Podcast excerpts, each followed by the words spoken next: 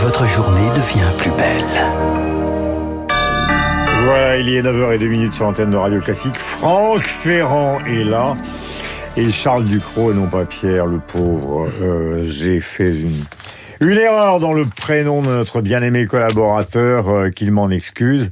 Chloé, nous donnons les principales informations et nous allons rejoindre justement Charles Aringis. Emmanuel Macron de retour sur le terrain. Tôt ce matin, le président de la République était à Ringis, où il a été interpellé dès son arrivée sur la réforme des retraites et sur la question de la pénibilité, interpellé par des salariés debout depuis minuit. En réponse, le chef de l'État a vanté la valeur travail et sur la question de la mobilisation face à la réforme, Emmanuel Macron a appelé au calme et au respect dans la rue comme à l'Assemblée. Il faut que chacune et chacun voilà, soient respectueux les uns des autres.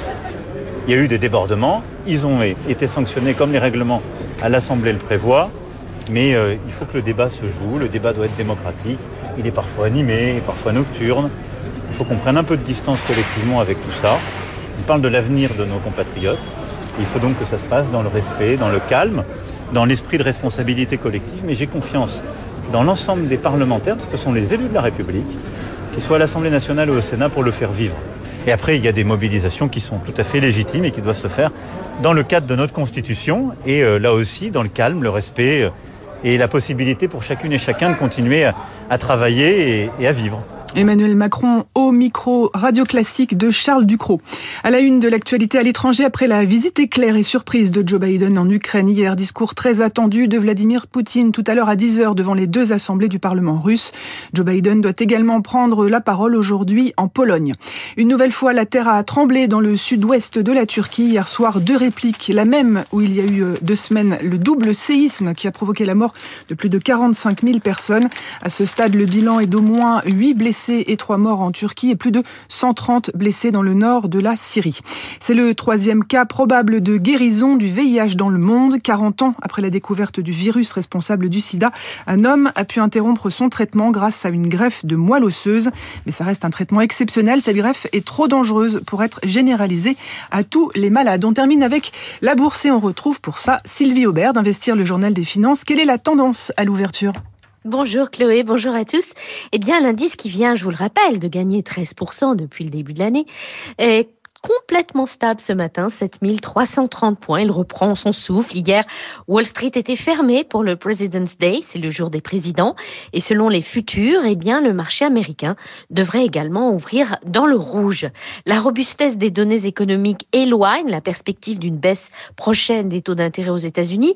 Certains stratèges attendent même trois nouveaux relèvements de taux cette année. On en saura davantage sur ce sujet aujourd'hui avec la publication ce soir des dernières minutes de la Fed. Alors ces fameuses minutes, quelles sont-elles? Eh bien, ce sont les renseignements, des, les enregistrements, pardon, des commentaires des gouverneurs lors du dernier comité de la Réserve fédérale. Du côté de l'économie, on va surveiller les indices PMI qui donneront un éclairage sur la conjoncture en Europe.